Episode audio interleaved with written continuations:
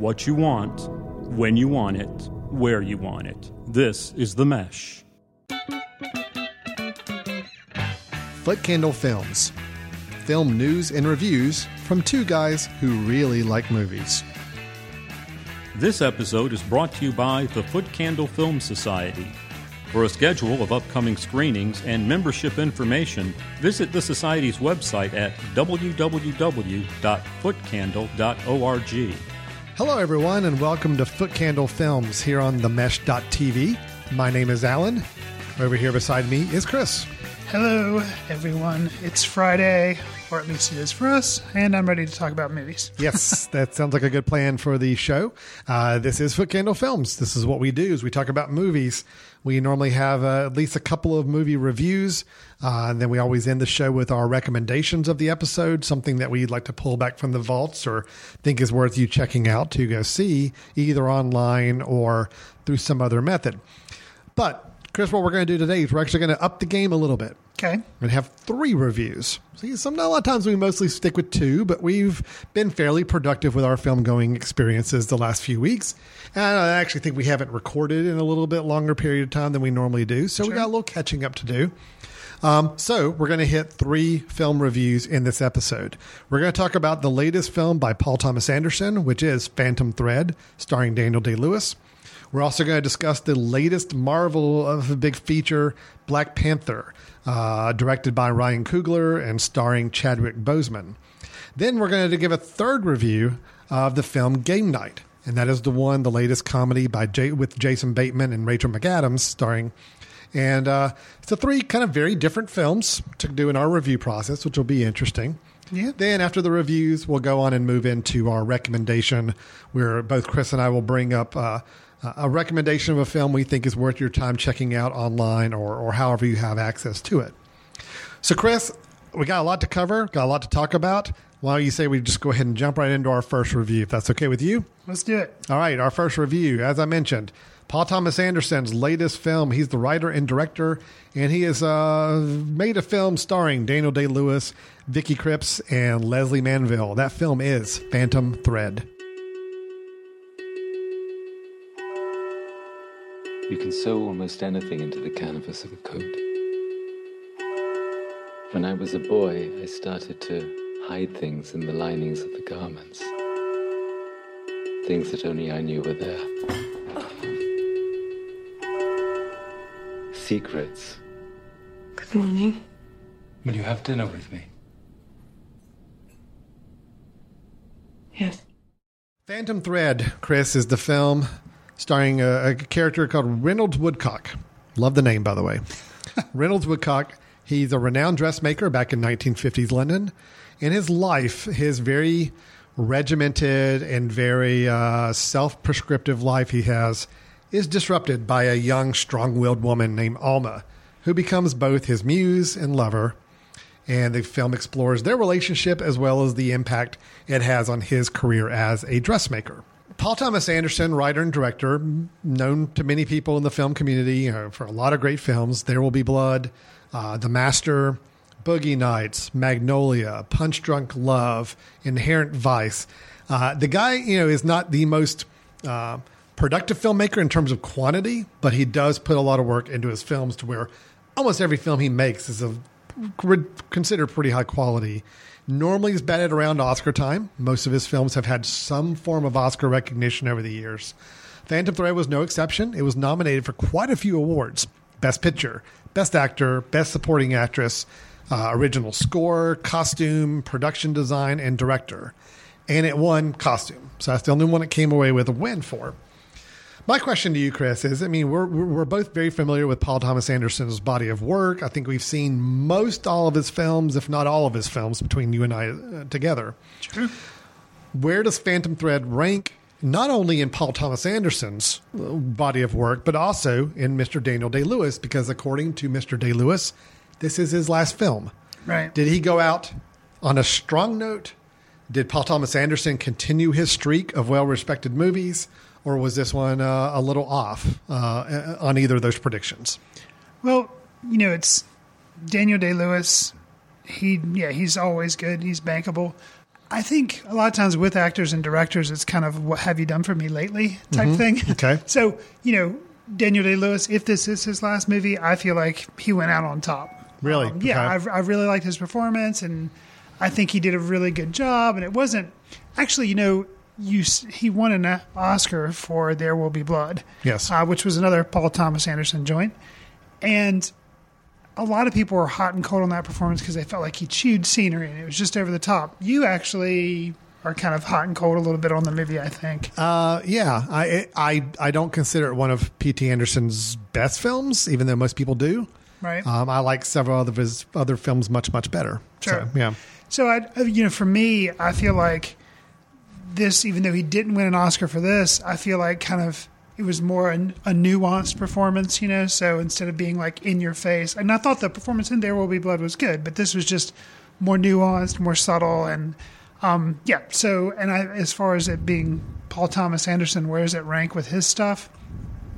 I I think it would have to. It's near the top for me, if not at the top. Wow. Okay. So Very nice. Obviously, kind of high on. Phantom So you Thread. did like this movie. I did. I Okay. did. Well, you and I are in the same camp. I adore this film. I, I actually really think it's probably one of my favorite films in the past year. Uh, I have seen it three and a half times now. That's- so that's yeah. you know, and it does. I I gain more from it in each viewing. So I have a lot of a lot of reasons why I think I really love this film. Uh, but kind of going off the same question I ask you, um, I'm still got a soft spot for Boogie Nights. That's still probably my absolute favorite Paul Thomas Anderson film. But this one's really close. So I, mean, I mean, to be in that same upper echelon is is a good spot to be for this film. Daniel Day Lewis, I, I loved his performance here. Uh, no, it's not the the most showy role he's ever had. It's not the Bill the Butcher role. It's not There Will Be Blood Plainview uh, role. But I, that's probably why I like it. Is I don't feel like it was it, it was not exaggerated in any way. It was a very nuanced, sometimes low key, having just a few moments of big showy uh, dialogue, but most of the time it's a much more quiet performance.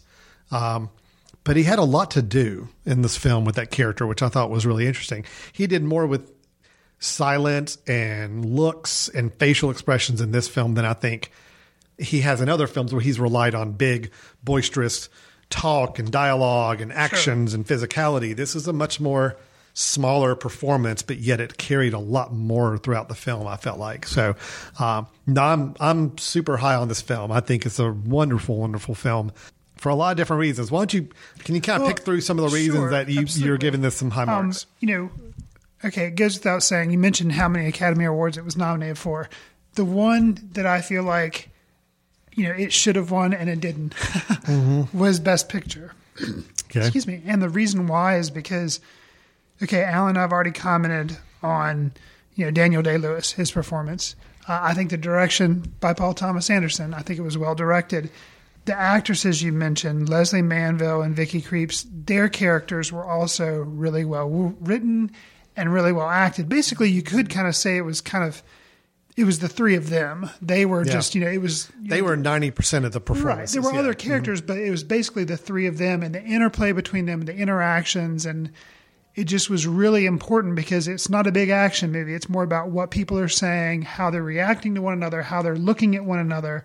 Um, and it just all the elements of this movie to me just really came together and worked really well. So it didn't get Best Picture, but I think it should have. Um, one of the other elements we'll talk about, I think we should talk about, is the cinematography in it um, the way frames are set up. Uh, you had mentioned to me off air that Paul Thomas Anderson actually kind of worked a little bit working the camera. So he, you know, he mm-hmm. directed, but he actually was behind the camera a little bit, kind of, you know, shooting some of the shots himself. And Well, they haven't. They have. They don't have an official credited cinematographer for this film. Got you. The word was, and Paul Thomas Anderson kind of admitted that yes, he did do work behind the camera, or he would have some other ca- camera operators help him on it. But there was no official cinematographer, so he is unofficially credited as cinematographer for his own film. Yeah. Well, I, I think just like Daniel Day Lewis's character as Reynolds Woodcock, he's very intentional about what he does, very detail oriented in all the thought that he puts into the dresses that he makes. And I think having Anderson kind of be that way with the cinematography and that, you know, kind of involved and integral into what's going on. Not that directors aren't always kind of integral in what's going on, but, you know, taking it one step further, taking up another job as well. I think it, I think it pays off. Some of the cinematography that I kind of paid attention to is actually kind of early on, but then there are echoes of it later in the film. The opening shot, you see a lot of workers coming in, and you view the House of Woodcock from the stairwell down below, and you look up, and there's this like skylight that puts this like heavenly light, and it's like, oh, we're ascending into the House of Woodcock, um, and it has this very ethereal look to it. Then they cut to shots of Reynolds and I think Cyril also kind of descending down the stairs, like they're coming down to humanity or coming down to the earth. Mm-hmm. So there's kind of this all upstairs, downstairs play going on, like the people that are in control and the worker bees and all this kind of stuff. Later in the film, there's a situation where Alma has decided to surprise Reynolds. And she is upstairs and she is dressed, and he comes in and she catches him unawares. And they use that whole upstairs downstairs Yep. play, and it's it's just very well shot. And you know, I can't help but think just very very intentional on part of the director. I can't imagine it and you know the way he laid stuff out. There's shots of there's a lot of negative space in the frame Mm-hmm, sometimes, or um, there's a sequence where Alma is going out and Reynolds is wondering what she's going to do, and he kind of peeks his head around the corner, done for comedic effect, but also just the spacing in the frame. Mm-hmm. You can tell it's you know really intentional, and I think sharp. I think Alan, we should also mention, and I know you're a big fan, so I'll let you like rhapsodize about it, but the soundtrack for this movie. Yes. How does it work for you? Oh, it worked beautifully. It, it, it's a it's an odd soundtrack, and the, and the scoring of it is a it, it, uh, on first listen, it sounds like a very classical uh, score, uh, big swelling music at time, and kind of an interesting melody. But it has enough sinister tones to it, and enough just breaking with the norm of a traditional instrumental there's like three or four general themes of the of this of the music that carry throughout the entire film. I think I read somewhere too, and I, I agree. About eighty or ninety percent of the movie is scored. Yeah, it seems like it. I mean, it's there's very few moments where there's not a score playing in the background. So I think there's for a two hour movie, I think there was, you know, almost two almost an hour and a half to two hours of score Gotcha. uh, going along with it. Um, no, I loved it. I thought it was great. I, I think it added just enough the, the thing I loved about the movie so much and the music accentuated this is you didn't know where it was going to go. It was very perverse in the way it wanted to think talk about what kind of movie it was. In the first little bit, you get the sense that it's a very strict period piece with just some learning these characters, learning these family dynamics. Then it starts to go into more of a romance, a little bit more traditional romance. And then it kind of veers away from a romance and goes into another direction. And then by the end of the film, it's kind of ended at a place that you did not expect it to end. And that's what I love about it so much is that, you know, it so many times it flirted with this idea of being a traditional period romance drama and it weaved and it zagged when you know when you thought it was going to go a certain direction. The music to me accentuated that where it had so many moments where you felt like oh it's such a beautiful score starts and then as the score continues it's like ooh but it just got a little creepy for a little bit and now it sounds like it may be a little dangerous and i don't know what's going on quite yet and the music kind of helps carry you through those emotions as well which i, I just thought was a wonderful score by uh, Jonny Greenwood Right. of, of radiohead of Radiohead, yeah, which huge fan of Radiohead, and he's worked with Anderson before on There Will Be Blood. He did, I think, several of the films. I think he did There Will Be Blood. I think he did The Master too, if I remember Okay, correctly. I think yeah, you might be right. Um, yeah, so, so I think their collaboration is obviously a fruitful one. and it- Absolutely. and it, worked. I think as well. You know, you mentioned on going into this movie and how it starts out. You're like, oh, okay, this is a period piece. Mm-hmm. This is a costume drama. Which you know, obviously, he's a designer. Costumes Sure. are very important. That is the one Oscar it walked away with. Mm-hmm. But you and I have kind of gone on record. I know I have. I kind of steer clear of costume dramas as a general rule. yeah, um, not not a fan. They pretty much bore me to tears. Mm-hmm. Um, romance costume dramas, even more so. Yeah. Like that's just like okay, I'm I'm going to get nothing out of this. Sure. You and I had heard, and we t- this was in our news sections, you know, from months and months ago. It's like, oh, we finally found out what Paul Thomas Anderson's new movie is going to be. Cool. Found out Daniel Day Lewis is going to be involved. Okay. Oh, it's a period piece. Oh, 1950s London. Oh, it's about fashion design. About fashion designer. Oh, Yeah. You know, it's like okay, but you know, the hope was if anybody can make it interesting, Paul Thomas Anderson could. Well, and, and I, I do say too. I think the, you know the marketing of this and how they're promoting it as a film about a a, a, a, a uh, fashion designer, and uh, it's a little misleading. And that is obviously the crux of the film, what his job is. But it moves, I think, pretty gracefully away from a lot of attention on the on the career, and it becomes really more of an interesting character study of two slash three individuals. I mean, you know, all three individuals that are the main characters of the story, but the relationship between Daniel Day Lewis and and Vicky Krieps, um, very interesting. It's a slight story in the grand scheme of things. It really is. I mean, you know, you think about bigger stories, bigger films that we're used to seeing. This one is pretty slight in that it's you know it's really just a small character drama between three people that does take some interesting turns that I admire it for. But you know, looking at all of uh, all the rest of Paul Thomas Anderson's film, this is a much smaller film. It's a much more intimate film. It's pretty accessible. It's very accessible. I was going to say, uh, you know, where where Inherent Vice and The Master and There Will Be Blood, you kind of have to go along with him for the ride and kind of be willing to buy into those films. This one, I think anybody can sit there and at least watch and absorb and follow along for the most part. So I I loved it. I yeah, I was going to try to look through dislikes, Chris, and I always say we like to bring up the good and the bad, you know, things we liked or didn't like. I, I've got nothing. Do you have anything on the dislike side? Um, I'm trying to think. You know, I don't think so. Um. I think you know if I were to say one thing, um, but it is very slight. It is long, um, but it kind of the, there are a lot of lingering shots and things that, but it just provides a sense of atmosphere. Mm-hmm. I was never antsy sitting there like, okay, Right. why are they showing this? Yeah. Um, they do they do a good job too, like you say. It meanders between just a relationship drama. There are some moments of humor Oh as yeah. well. So there's actually outside of Inherent Vice, which was a pretty sh- meant to be a lot more comedic. Right. Uh, it's one of his funnier films. You Right. know, I mean, uh, I guess you go all the way back to Punch Drunk Love and maybe a little bit Boogie Nights had some humor to it, but this one was a, a lighter movie Mm-hmm. for the most part. I think light is maybe the word I'm looking for. For the most part of the film, Right. It's a lighter film. Yeah.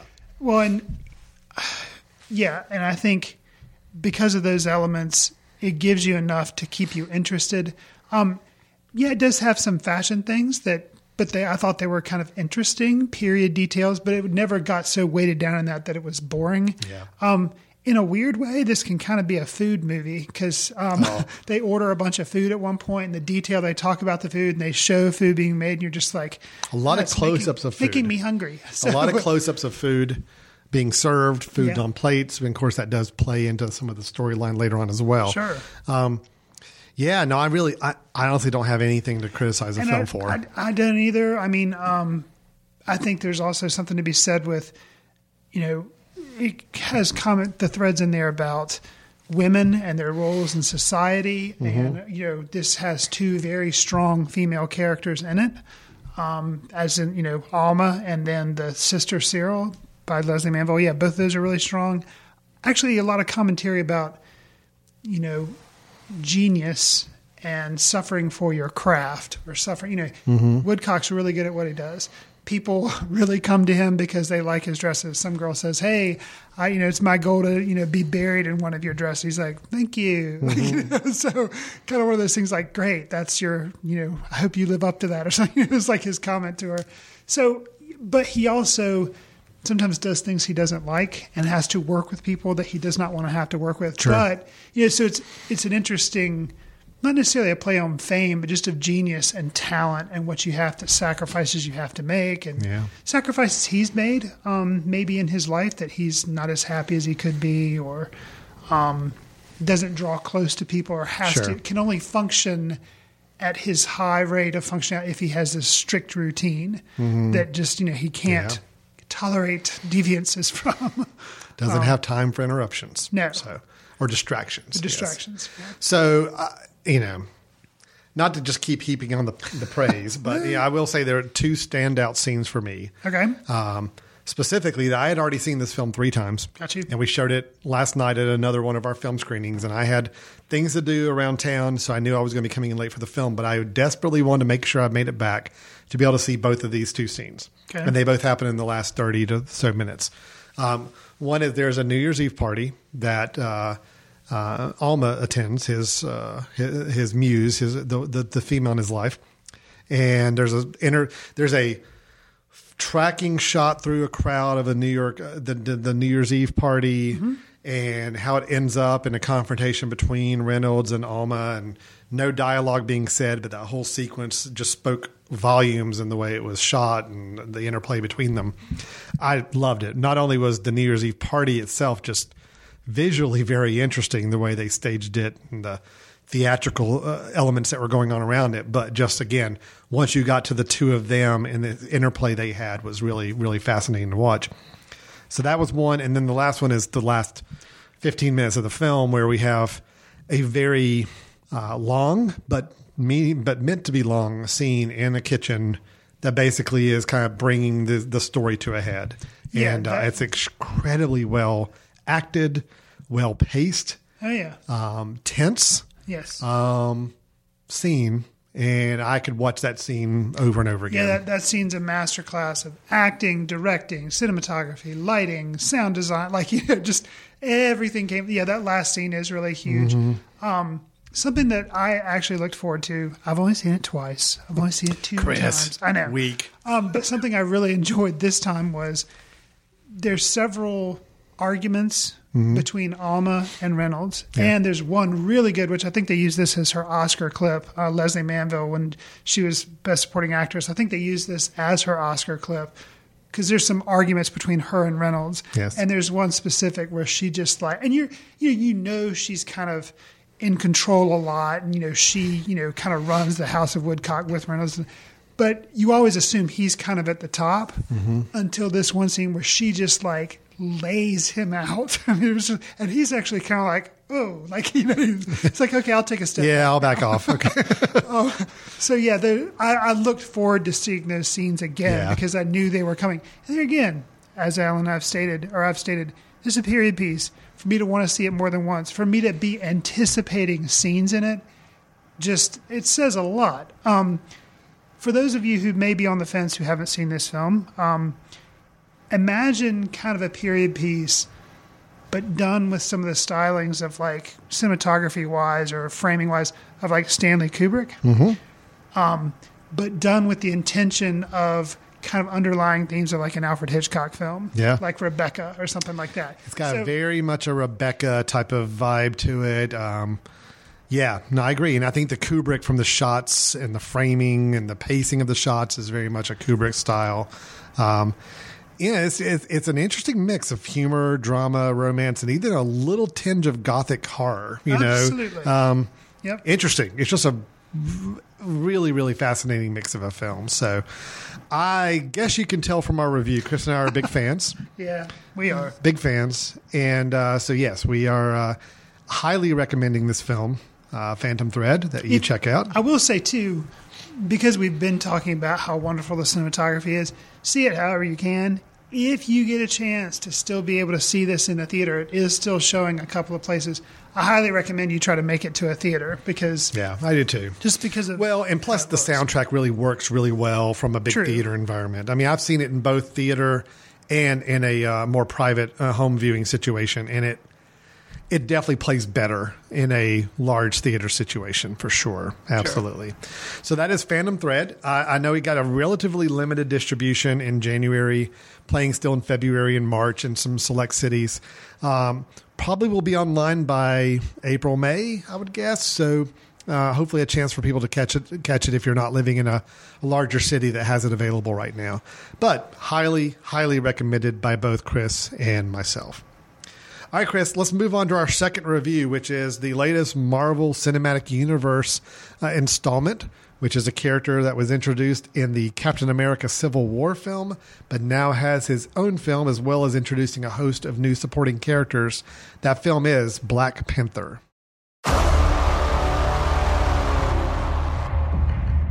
You're telling me that the king of a third world country runs around in a bulletproof catsuit? Why don't you ask him yourself? Because he's right outside. Bingo. my king. Stop it. The Black Panther lives. with director Ryan Coogler's Black Panther, we get something that many people are heralding as kind of a first of its kind, in that we have a superhero movie, but it is predominantly focused on all African Americans. So that right there, and it is done. In case you haven't probably picked up on this, it's done kind of well at the box office. It's made a couple of Eh, bucks. it's made a few dollars. Yeah. Um, so this is an instance where they've taken a character that's not kind of your name brand Batman, a Superman, or on the Marvel side, it's not a Thor or a Hulk or a Spider Man. It's kind of a, a lesser known dude. And they've given him this whole movie. Uh, this whole movie, Alan, after having seen it, um, do you think a whole movie? Do you think there was enough there to give Black Panther his own movie, or do you think he would have been better served just to kind of be in Infinity War like he's going to be in a couple of months, and having been in Civil War and let it be at that? Do you think it was worth the diversion to have an entire movie for Black Panther? I do. I do. And I'll tell you because uh, the things I liked about the film was the world building that was going on. I liked the environment that we're learning about the, the uh, fictional country of Wakanda and kind of how it's hidden away from the rest of the world. And it's very technology driven because of some uh, resources that they've generated and, and were blessed with many, many years ago. I think there's more than enough to make a standalone movie, and I'm glad they did. I think there's some really interesting supporting characters they brought up, some uh, companions and other um, tribal leaders of in Wakanda that are alongside T'Challa, who is the gentleman that becomes Black Panther. I think we've got an interesting world that's being built. So I'm very happy, and I think that they made the right decision to make it a standalone movie. And obviously, financially, they justified the fact that this was worth a standalone movie for. Sure. Uh, my issues with the film were not with necessarily the story or the kind of world that was being built around it or the fact that it even existed as a film. In general, I was very happy with those elements of the film. I think it was an interesting story. Um, it did follow the Marvel storyline formula pretty closely, and that's a disappointment for me. And I was I'm I'm to the point now. I'm not a Marvel film hater at all. I'm still very much a Marvel fanboy. I'll still go see them, but I am realizing that the, the formula is very uh, routine at this point, and it Sure. makes it just not as exciting to watch because I feel like I know exactly where it's going to go. I know actually how it's going to end. I know what the final resolution is going to be.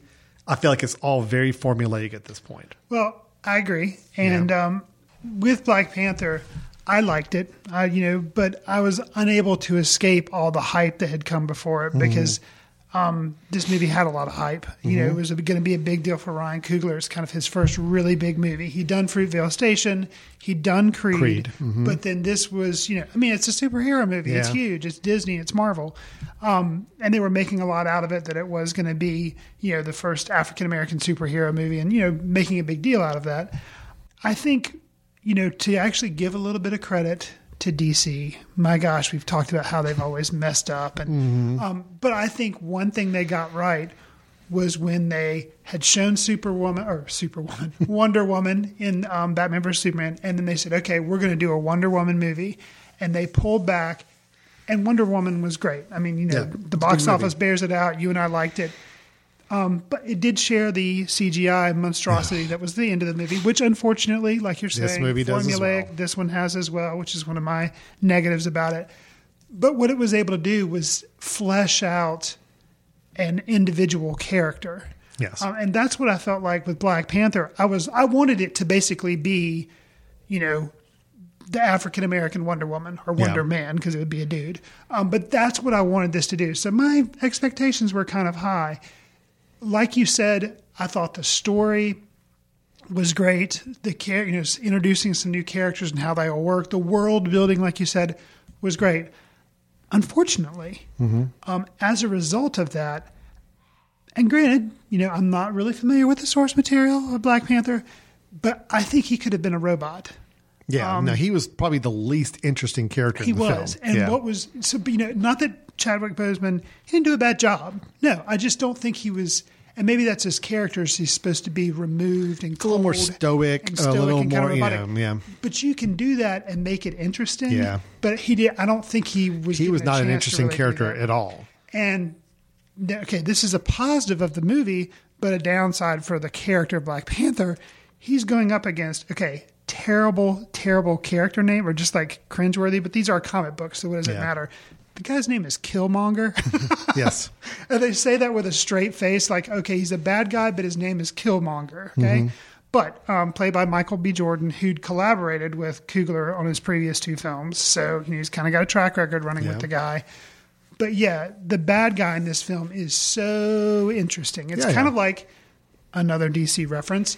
The Joker and Batman. Mm-hmm. Like in that original Tim Burton movie, the Joker is just like so crazy interesting, and Batman's just kind of there. you know? That's right. And in this movie, similar type thing, except um, I don't know, it just somehow doesn't gel quite as well because you know even though Michael Keaton was downplaying Batman, he still you know gave it a little something. Still gave him a personality.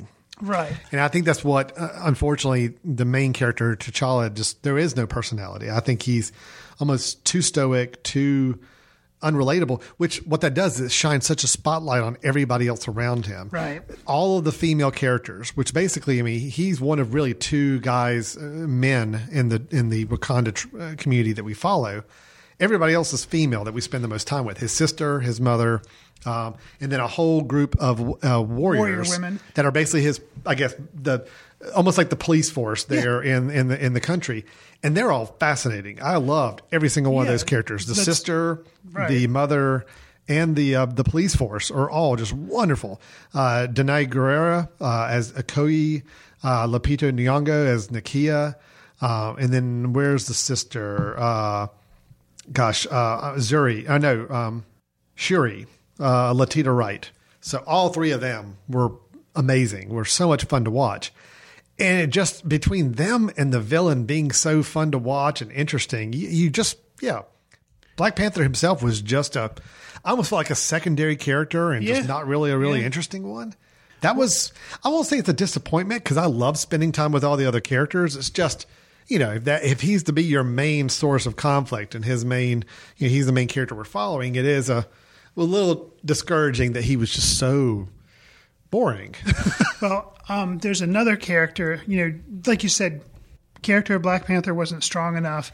His surrounding supporting characters were more interesting Mm-hmm. than he was. There, you know, I mentioned Killmonger is, you know, a big important bad guy in this movie. Um, Andy Serkis is also in this movie. Mm-hmm. And I don't feel like he should be. Um, He's got another, for me, cringeworthy character name. oh, Klaue. Klaue, Ulysses Klaue. I, uh, but it's not like C L A W. Oh no, it's K L A U E. Which they're again comic booky. I get. Yeah. he um, is. Klaue is a very, is a, is a character in the Marvel universe. Terrible, terrible use of him. I mean, granted, I don't know, but eh, I don't thought agree was with you on that, I couldn't wait right. for him to get off screen. Yeah, I don't agree with you on that, but that's oh, fine. Oh, man. I didn't find him cringeworthy. I mean, I did feel like it was a little unnecessary. He was basically acting as a bridge to some of the other films because he had been in the Avengers Age of Ultron movie. Um, See, I'd forgotten that. yeah, he was in that. He was in that. how much I love He that was in that film, and uh, so a little bit of the bridge. I was okay with that, and then even Martin Freeman, who was in the film. See, could have done away with that too. Well, I, I know, and I understand you say that, and I get it. That they did serve as a bridge, but I will say, of all the Marvel movies that felt feel the need so much to reference other films and to be so tied in, I think this one was one of the most furthest removed out, where it did have some connective tissue, but not as much as some other recent Marvel films has. So I'll give it a little credit for that. It was willing to stand off on its own a bit more. Um, my biggest issue with the film, uh, you referenced it already a little bit. It's the CGI rhinos. the CG, well, the whole last 20 minute fight scene uh, with the use of CGI. CGI in general, all throughout the film, I thought was horrible. I thought the CGI was really bad. Well, and if- distractingly bad. If this wasn't a big budget movie, you would say, well, they Yeah. spent all the money on the actors Right. because you know you've got This is a- tons of tons of big names, Yeah. and they just didn't have any money for the. This is a two hundred million dollar Yeah. budgeted film. This is Marvel. This is Disney. I was really disappointed. Every time that they would cut to a CGI animated scene, I just lost interest. It just pulled me out of the film. So therefore, the last twenty minutes, which was both two fights going on simultaneously, one in an outdoor, bigger army type fight, and one a little more intimate. Imagine Lord of the Rings. Yes, and then you got another one that happens inside. That's between two individuals. Both of those animation was so poor on both sides. It was just I I lost interest in the film in that last twenty minutes, which was really disappointing because there were moments I really was enjoying what they were doing, and then it just I felt like it just all fell apart in that final. Once again, a big CGI spectacle where I felt like I was only seeing real humans maybe 10% of the time, and the rest of it was all rubbery animated people that just seemed to be defying the laws of physics with the way they moved and their bodies looked on screen. Really disappointing. Very, very disappointing. Um, that's my biggest issue. I think if they had ended on a more. Here's the thing throughout the film, the parts I enjoyed the most were the parts where it was the most raw. Yeah. So there was a scene early in the film where T'Challa is basically having to be challenged for his right to be king. It's like a tribal. And this happens in the first 20 minutes. So it's like not a spoiler, but just you know, this is what happens in their their their world, their civilization. It's like he is going to be king, but he has an opportunity where other tribes, because I think there what there are four or five tribes Something competing. like that, yeah. That each tribe has an opportunity to put somebody up to challenge him and say, "Hey, we think we ought to be king, so we're going to fight him." And it was raw and it was brutal and it was just you know really interesting how the dynamics were playing out. If they had continued with that and made that more the way the film ended and a little more just feel like I'm watching real human beings really Yeah. grapple with things, I would have felt so much more positive about this film. Well, and but it's just that ending 20 minutes, I felt like I was so disconnected from the film. I didn't really care what happened. Yeah, and I think we're not saying. I think we're both coming from the same place. I think you and I are definitely on the same page with this film. Mm-hmm. Um, so I feel like I can speak for you. We're not saying we understand the need for a big battle scene. Yeah. and you know you have some potential there with like some tribes all warring against each Mm-hmm. other.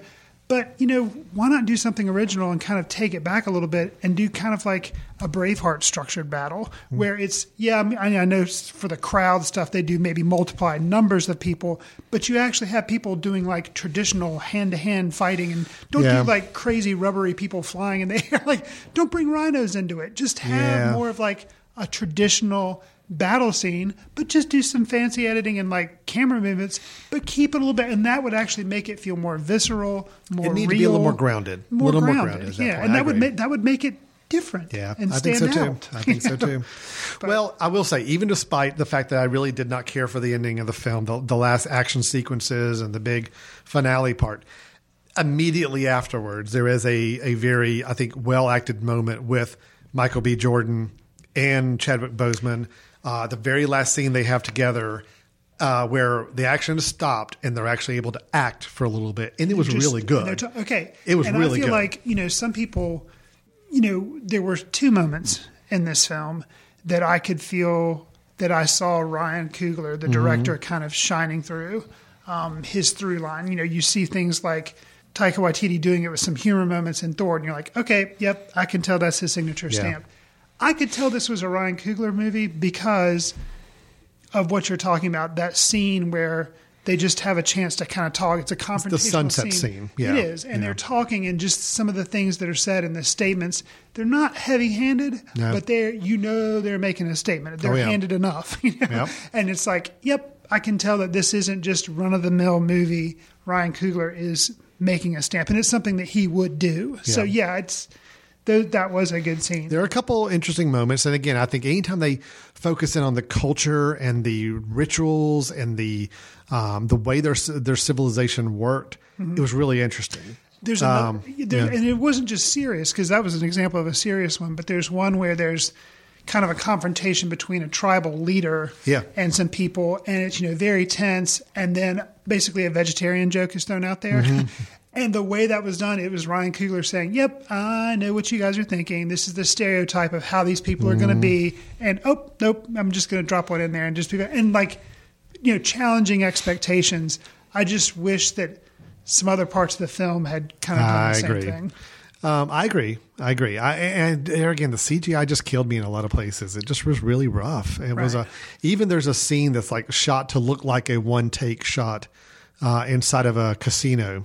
Yeah. that could have been really cool, but I actually just felt like it was almost too much. I could tell when the animation was being used and the camera movements were a little more uh, computer generated movements and not authentic. It just it didn't have that visceral feel that I felt like it could have, and it was disappointing for me. So I, I just I feel like it was almost like wrapped up too much in animation and making things bigger and, and more spectacle driven than they needed to be. When the best parts of this movie were the ones that were more authentic and raw and real. And when they got there, it was really good.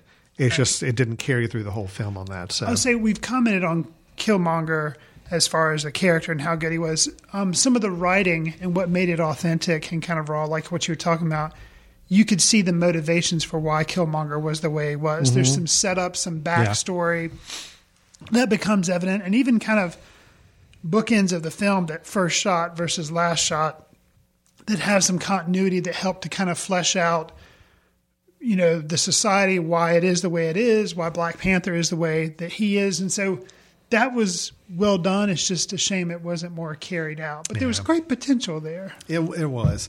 I will say, I, I think what the movie stands for is awesome. I'm Yeah, so sure. glad, you know, a film that, you know, is more representative of people, uh, a movie going audience and speaks for a, a population, a demographic that feel like they're underrepresented in film. And they are. They're terribly underrepresented in mainstream movies and mainstream box, blockbuster films. I love the fact that this thing's making so much freaking money. Oh, it's yeah. great. I just, you know, I can't feel a little disappointed in the film and that I felt like it had such great potential and such great motives behind it, but it just it got locked into the Marvel machine. Yeah. It got locked into the Marvel formula. It got locked into the big CGI spectacle, and I think that just really brought the film down from where it could have been. i just yeah i agree Mm. um, i think are you you kind of wrapped on black panther because before we want to move Yeah, on no, I am. I, Okay. I'm going to say I'm.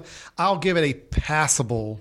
You know, if you're into Marvel movies, you like superhero movies. Yeah, it's it's a fine one to go see. I just think it could have been so much better. It could Yeah. have been so much more. I'm kind of I'm kind of right there yeah. with you because we are going to do three uh, Yeah. reviews. We're not really going to do news items, but Right. I just want to get your initial gut reaction Okay. because I'll go ahead and spoil what mine is. All right, sure. so I'll say mine and throw it to you. I think Infinity War could be. I, I have a feeling it's going to be a disaster. Okay. And here here's my reasoning. I think it's going to be kind of like just. I think Marvel is finally going to have their Justice League, are going to mm. have their Suicide Squad. And the reason I say that was because they had a chance with Black Panther, and I feel like, like you say, it's fine. But a lot of the stuff that was wrong with it was these battle scenes that are formulaic and everything. Okay, now I could be wrong. I know the subject around Infinity War, but you know, you can tell from the trailer, it's like Guardians of the Galaxy. You have the Avengers. You have you know my number one pet peeve, which has been the downfall of Justice League and Suicide Squad, is oh, just a bunch of aliens like fighting and invading from space. And that's Infinity War. Granted, it has the one guy walking around with glowing stones in his glove, whatever. Like, I just think it looks like it just looks like it looks like the first Avengers movie, except now we have more people to add in because the first Avengers movie was people invading from space, and now this one's more people invading from space. Right. I think it is, I, but you know it'll make a lot of money anyway. Oh, I'm not. I think I'm going to royally. Okay, let's take. I want. Infinity War. Let's So, make a little. Let's Alan, make a little what are your- bet. what are your gut no, reactions on Infinity? I'll tell you. Let's let's make a bet. Okay.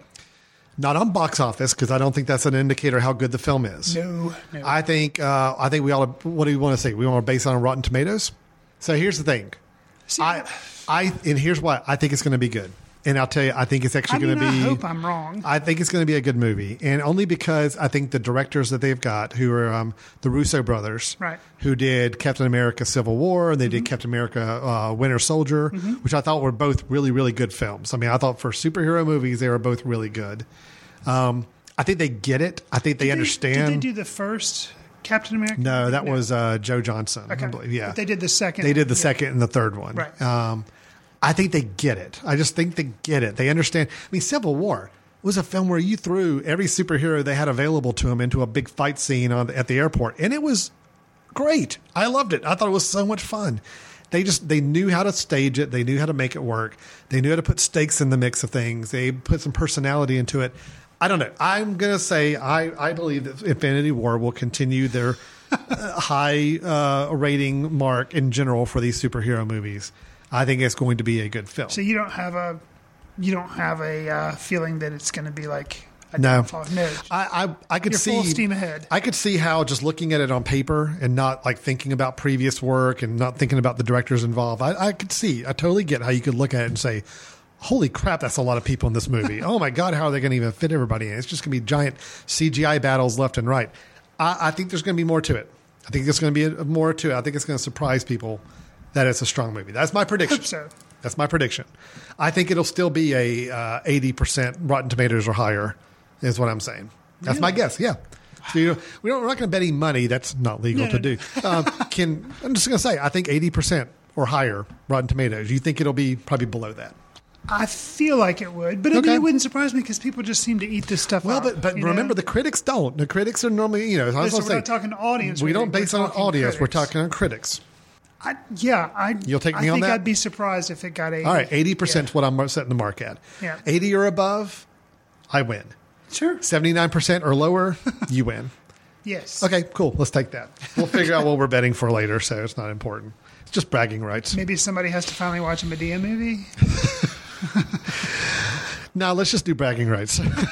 Okay. Fair enough. All right, so that is Black Panther. We're both giving it a pass, like like a good pass. Like, yeah, go see it. It's I mean, fine. I'll go ahead and say scale of one to five is a three for me. Oh, one to five. Okay, yeah, that's about right. No, three. I'm I'm probably two and a half, three. Okay. I mean, I think it's worth seeing. I just more disappointed than I was. Uh, feel like it was a bad movie. So yeah. All right, we're going to take a quick break. When we come back, we are going to do a review of the comedy Game Night, as well as glo- close out the show with our recommendations of the episode.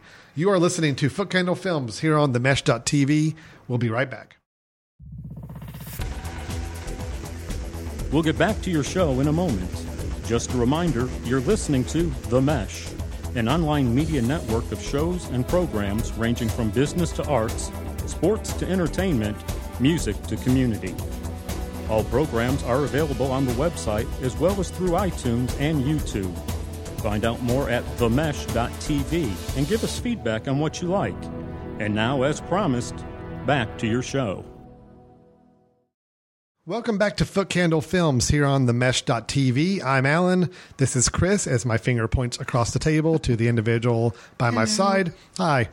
And uh, we'll get back to our reviews and further discussion of films in just a moment. But just as a quick reminder, you are listening to this show on the Mesh.tv. That is the Mesh, T H E M E S H dot TV. This is our podcast network. It is a uh, network of shows that you can listen to for free anytime you want. They're all audio with a couple videos sprinkled in from time to time, but programs you can subscribe to if you like what you're hearing. So let's say, for example, you're listening to this episode, you like the conversation in general. You love our radio pleasing voices. You love our professional dialogue that we're doing, which of course I'm, I'm being a little uh, uh, joking about all that.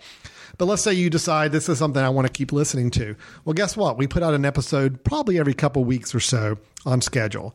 You subscribe to the show the very next time we post an episode within that same day. You basically have it downloaded automatically to your device of choice your phone, your tablet, your uh, tablet computer, whatever it may be.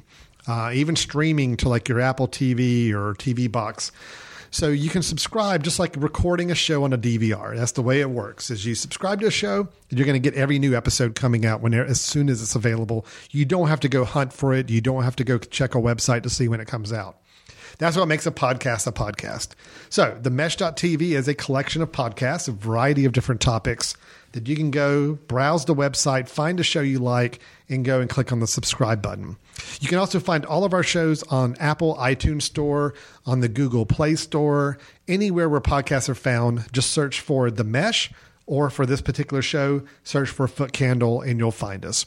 We hope to see you as a subscriber in the future. And if you have any feedback, we'll give you some ideas at the end of the show of how you can get a hold of us with any thoughts about the show. All right, so Chris, getting back to our reviews, we had a great review of the film Phantom Thread, which you and I both gave five out of five. Is that what we're saying? I Yeah, mean, absolutely. absolutely. Uh, Black Panther, somewhere in the two and a half to three star out of five star, I think, between the two of us. Uh, a, a good movie, just disappointing in that it could have been so much better had the foundations of so many good things going on.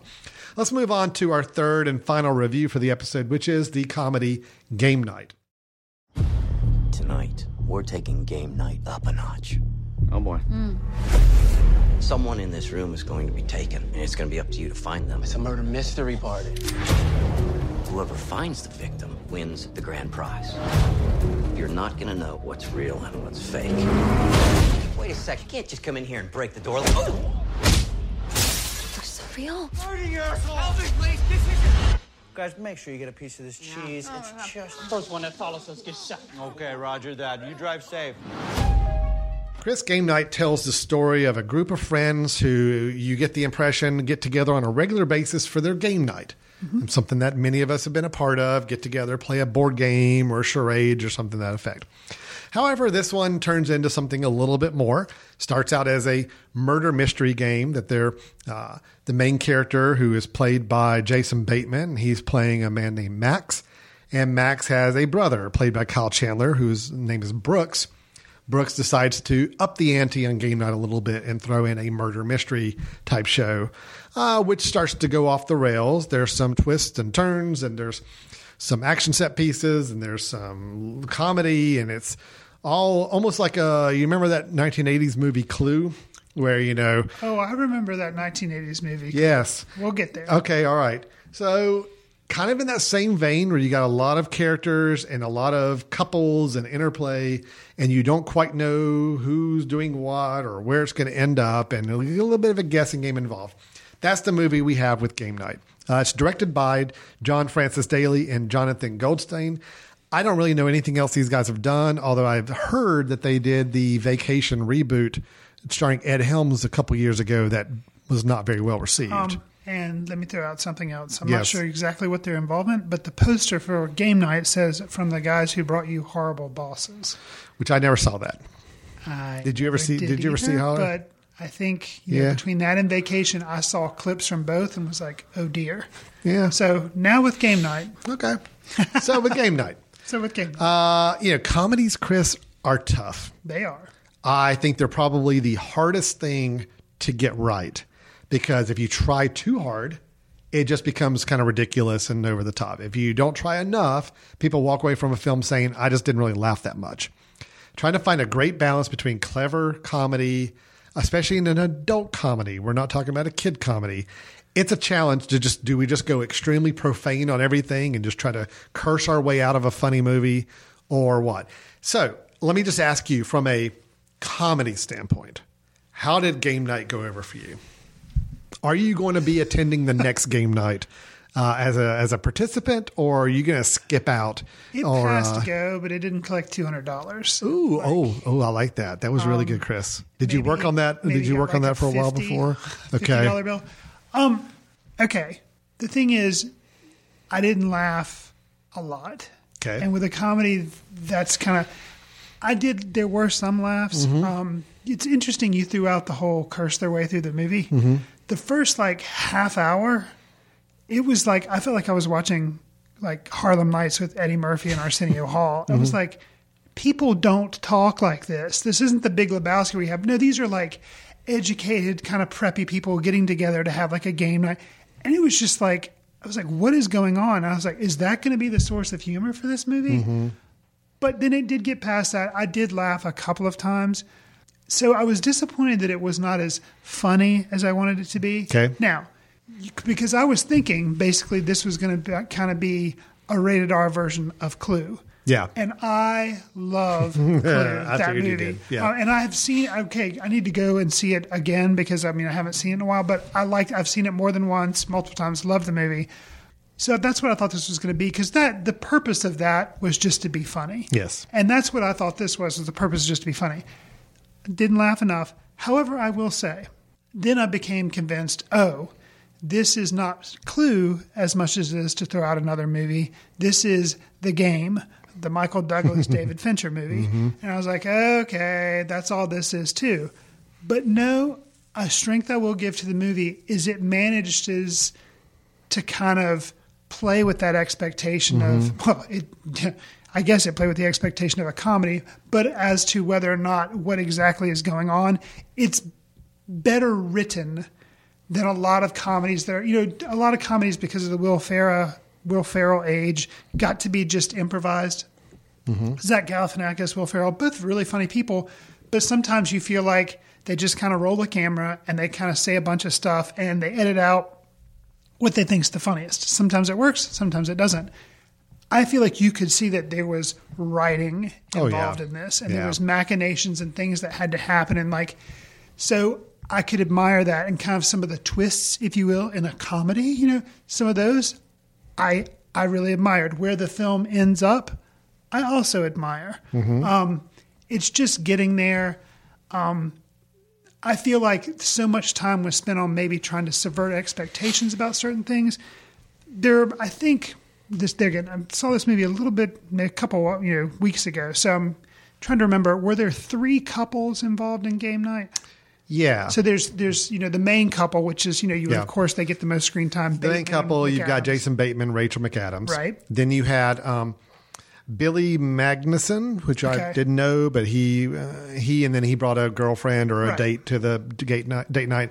And then you had two uh, Lamorne Morris Okay. and uh, Kylie Bunbury. Okay. So, yes, those three couples. Okay, so with those three couples, here's here's where my my problem comes in, which can be a very problem with me with comedies too, because I like for people to try a bunch of different stuff and then just kind of move on, which is one of the reasons I kind of liked Deadpool was because it was just throwing up all sorts of jokes and what worked worked and what didn't you're just like okay move on next joke and that way enough of them hit and it was kind of random humor Mhm. sometimes Mhm.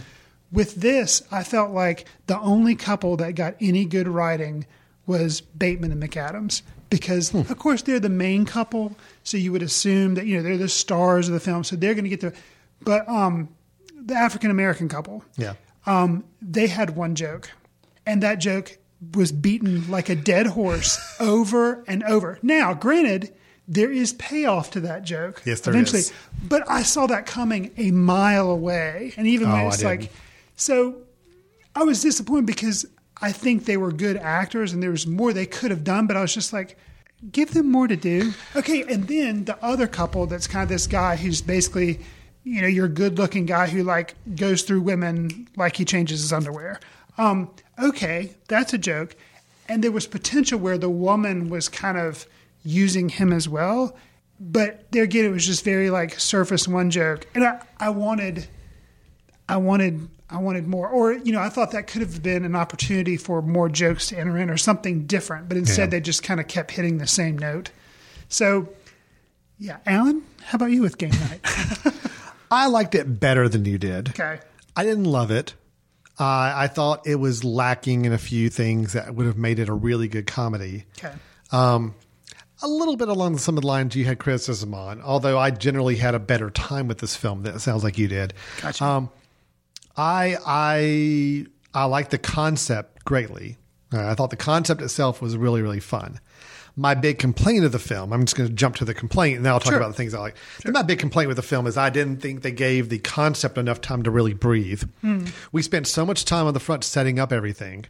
Then we get to the actual game, and I felt like the game itself was pretty short shift Yes. because I got this idea of like, oh wow, they're going to split the three couples up, and they're all three going to be competing, and it's going to be them trying to find out who can solve the next clue and get to it. And that whole part of the film was really short. It was really slight, and then it just turned into more action movie at the end, and it just didn't really. It lost that whole concept. It lost the conceit of what they were trying to do.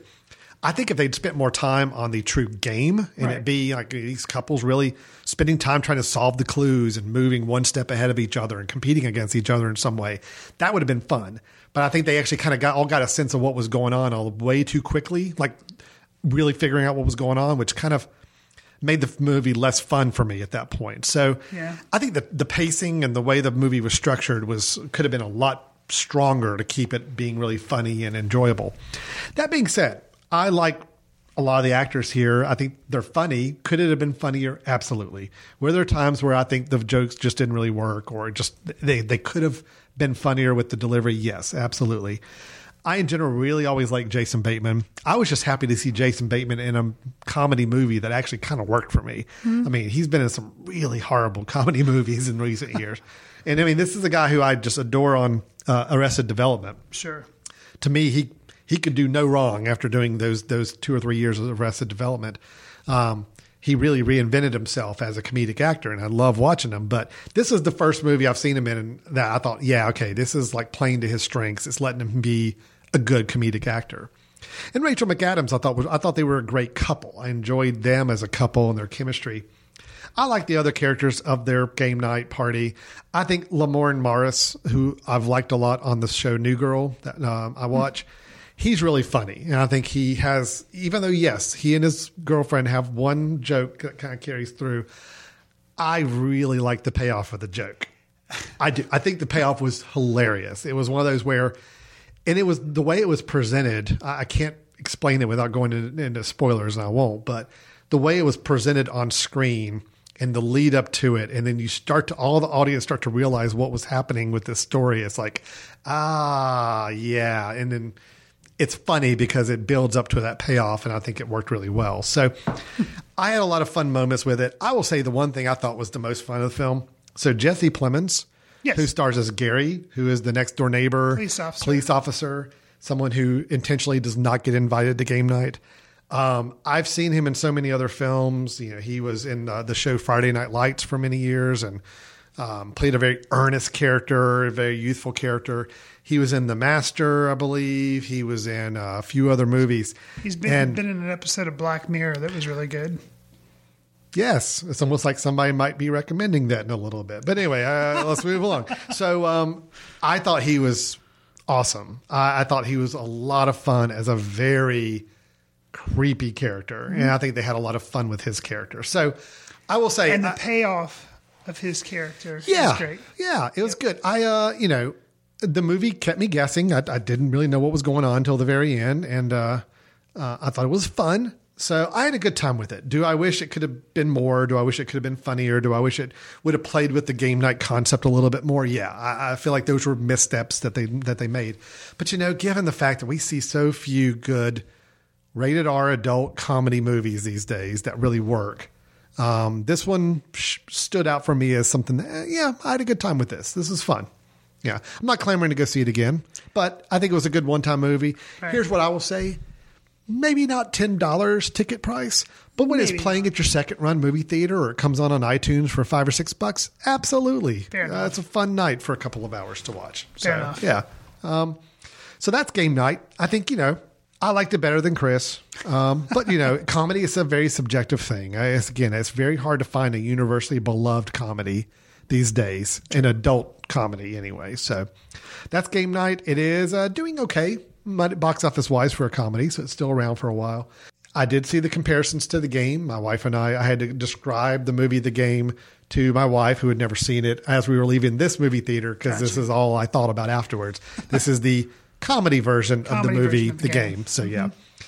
Okay, so that's the movie, and uh, I recommend checking it out for a few bucks. Chris is saying, eh, maybe if somebody's watching it at a house where you happen to be, it might be okay to watch with, with others. Is that a fair way to say it? maybe? Yeah, Netflix is okay.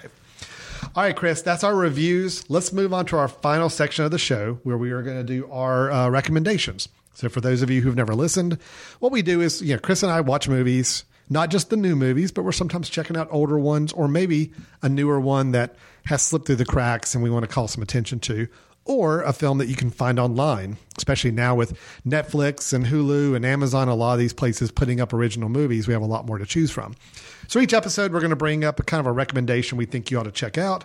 So, Chris, what is your recommendation for this episode for our audience? So I'm going to recommend a film that was just from 2017, one that I skipped because I was just like, you know what, this looks like something I've seen. Yeah, I, an action spy movie. I'm like, yeah, been there, done that. Well, action spy movie with a female as the lead. Oh, okay, that's a little different. Still wasn't interested in it. Well, let me tell you, Atomic Blonde by director David Leitch, starring Charlize Theron. Um, I liked it. Really? Um, yeah, Wow. I did. Um, is it violent? Yes. You know, not a kids movie. Obviously, it's rated R, um, and it does have a lot of you know, obviously fighting and stuff like that. But just it's very. The thing is, it's not just you know people getting their heads blown off. It's not that. I mean, there is violence, there is blood, but it's stylized, and that's what's interesting about it is because it's a real slick, stylized way of doing things. And David Leitch did the John Wick movies, Okay. and uh, I didn't see the second one. I didn't either. But I did see the first one, and I liked it. Yeah. And there again, I held off on seeing that because I'm like, I don't need to see another movie It's a like that. Keanu Reeves action movie. So, yeah. And it was it was really good, and it had Yeah. kind of a sense of humor to it. So basically, this is like I was saying on Letterboxd, uh, it's kind of like Joanna Wick, you know, because it's like the girl visions of John Wick is trying Mm-hmm. because that's what this kind of is. Um, it's it's fun because there's some twists and things that happen in it. Um, the use of music because it takes place like kind of in the 80s, so it kind of has an 80s soundtrack to it. Um, Charlize Theron has this like, fight scene that is done to the soundtrack of Father Figure by George Michael. Oh wow, That's amazing. wow. Okay, Um, and if you've seen the shot in the trailer, you've seen a little bit of it with like the I think it's a it's a hose or an extension cord that goes out a window Yeah. that she kind of uses as like a big piece of rope and like it just- interesting. oh, it's just I'm it's actually now my- I'm now curious about it's this one film. of my favorite uses of music, uh, like a music type scene in a 2017 movie. Atomic Wow. So, granted, it's you know it's rated R, has fight Sure. sequences. If you don't like you know spy movies or action movies, yeah, don't check it out. But if you do and you passed on Atomic Blonde because you feel like you have seen those movies over and over again, there's enough original stuff there. Hmm. Um, that it's it's good, and James McAvoy, also a very solid person. He's in the movie as well. Kind of, they work together in the movie. Um, Okay. it's just it's good. So I, you know what? It's got the Chris Blonde. Fry seal of approval, man. I am, I'm ready. Uh, bring it on. Um, okay, awesome. Not at all one I expected you to, to recommend, but that's a great surprise. So mine is also a recent new movie. I think uh, it does come online probably about the time you listen to this episode. I think it's going to be available online. It is a recent one. Uh, it is one that was mm, pretty much passed over during Oscar season, but I did have a chance to ch- catch it out, check it out, because I thought it was actually going to get some nominations, and it ended up not. So it's Aaron Sorkin's Molly's Game. Okay. And I only bring it up because we haven't talked about it. I mean, it, it came out. It was Aaron Sorkin's. I think his eh, maybe this is his first movie he's directed. He wrote, directed. Jessica Chastain and, and my man Kevin Costner's in it. So that was all a little bit of a draw for me as well. Is this the gambling, Um, it is. life gambling? So it's a true story. It's a true story of Molly Bloom, who was an Olympic class skier. Okay. Okay. Who gets injured very early in the film, uh, and so she can't ski anymore. And she instead, because she's really hard up for cash and just not able to make a living, kind of gets uh, indirectly involved in high stakes poker games through an employer she worked with. And she starts to learn the ropes and starts to develop her own series of high stakes poker games. And because of that, uh, it eventually causes her to get crossing into some illegal activities, sometimes unwittingly known to her, sometimes by choice. And so the movie is told in a split. We see both flashbacks as she's telling her story, and then we also have the modern day where she's going through courtroom scenes to deal with the crimes that she had committed. Okay. So, interesting framework. Gotcha. Uh, Jessica Chastain, not an actress I'm always very enamored with. I'm always feel like she's a little more of a one note actress, but she plays this part perfectly. I mean, this is like the part made for her. You know. Um, here's the thing, though. Aaron Sorkin, I, you know, I don't know how familiar you are with his work. I mean, The West Wing, Sports Night, you know, Social Network. Social Network. He wrote the screenplay for a lot of places. Uh, he's written a lot of screenplays. Uh, Moneyball, did he write the screenplay for Moneyball? I believe maybe, Maybe. yeah. Um, so Aaron Sorkin, you kind of have to be ready for his style of dialogue and storytelling. It's all very rapid fire dialogue. It's all everybody in the scene has the most clever thing to say as a response to somebody else. I mean, it's just it's constant one liner back and forth quipping. You got to understand, people do not talk like this in real life. Okay, Just like that's they don't talk like they do in the first 30 that's minutes right. of game night. I mean, I, I, about 30 minutes into Molly's game, I'm just like, who talks?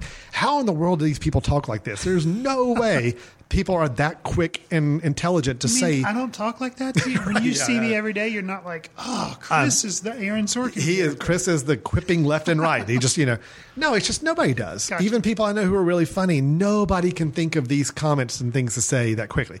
But once you get past that and you realize this is an over exaggerated form of dialogue that he crams a lot more information into his script because of this kind of dialogue. Gotcha. Um, I liked the movie a lot. I thought it was really good, surprisingly good. Like I did not expect to like it. Okay. I am a poker fan, so that it did actually get a lot into the nuance of playing poker, which I thought was always when you can go kind of geeky into a certain topic. I think it's always a good sign for a film if if you're into it. I think Jessica Chastain's really good, and Kevin Costner plays her father. Okay. He's not in it a lot. I will tell you though, there is a scene about two thirds of the way through the movie, a dialogue he and Je- his daughter Jessica Chastain, as Molly Bloom, have in a park that tore me up. I mean, it was a very, very well done scene, very well done dialogue. I uh, it starts out in a very typical Aaron Sorkin back and forth. You know, they're just having their little spat and they're having a little quips back and forth, and they both know exactly the most clever thing to say in, in response to one another. But then it slows down and it lets him be real for a few minutes, and whoo. It is good. So Okay. that alone probably will make me recommend this film. Worth the but price of admission it just for that scene. I definitely think it's worth checking out. But just as long as you can kind of get through and understand the Aaron Sorkin style of dialogue as being this very heightened version of dialogue, I think in general the story is interesting. The fact that it's a true story, I think, is fascinating, um, and it ends really, really nicely. It's just got a great. It's one of those I don't really not normally walk away from movies saying that was a good ending, but this one I'm like, yep, they got it. That was the right ending to have right there. That scene. So, um, I'll, I'll recommend it. I think it's good. Molly's Game should be online by mid March, and we're recording this about mid March. So about about the time you start hearing this, it should be available to rent on Amazon, iTunes, and so on. So. All right. So that's our recommendations Atomic Blonde and Molly's Game. We both recommend checking out. Atomic Blonde is available now. Yes. Molly's Game should be available pretty close to the time you listen to this episode. Uh, they're both new films from 2017 18 that we recommend checking out. All right, Chris, I think we're done. Three three reviews, one extremely positive, Yes. one middling positive for both of us, and then the other one a little more split. I'm still mildly positive on it, you a little less so. Right. And that was Phantom Thread. It's two thumbs up, five stars from both of us. Um, Black Panther, kind of middle review for us, but feel like it was a good movie, but just missed a lot of opportunities. Could have been so much better. And then we had a game night, which I thought was fun. Fine time at the movies. You you felt a little less so. Um, so, and then our recommendations we already covered as well. Chris, if somebody listened to the show and said, you know what, I totally disagree with Chris about game night, I'm going to tell him why it was better than the 1980s Clue movie. Where should they vent that comment or discussion point to? You should send an email to info at themesh.tv and mention Foot Candle Films in the subject line. And yeah, like Alan said, let us let us know how I am wrong, uh, or let us know an upcoming movie that you would like for us to review, or uh, you know a movie that's come out that we may have skipped over that you'd like for us to touch on. Um, one of the things I've been doing a lot recently, there are a lot of releases coming out straight to Netflix. Um, so if there's one of those that you think would be a good subject for us to review, just uh, let us know. Okay, awesome. That's what you do. And as always, I mentioned too on, on the mesh.tv, our podcast network, you can check out back episodes, you can subscribe to the show, you can uh, listen to other shows on the network, all available to you online at any time as well. Um, we do have our Foot Candle Film Festival that will be coming up in Western North Carolina in September of this year, September 28th through the 30th. We are in the midst of still accepting film uh, submissions for consideration at the festival. That will be going until June. June is the late deadline. We June 2018. deadline, which is May. So you Mhm. know, different. May, May, June, in that time frame. That's kind of when you got to have the films in. If you're a filmmaker, have made a film, any form, it can be short film, can be longer film, can be documentary, can Animation. be animation, can be narrative, music video, even all all of the above. Feel free to submit it in for us. It's available through Film Freeway, but you can also look at uh, our website, uh, footcandlefilmfestival.com. And that will also be where tickets will be available starting in about July.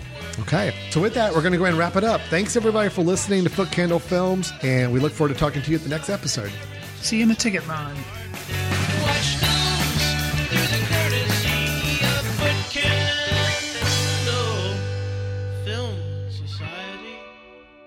Special thanks to Carpal Tuller for the show theme music. For more about Carpal Tuller, visit www.carpaltuller.com. You've been listening to The Mesh, an online media network of shows and programs ranging from business to arts, sports to entertainment, music to community. All programs are available on the website as well as through iTunes and YouTube. Check us out online at themesh.tv. Discover other network shows and give us feedback on what you just heard.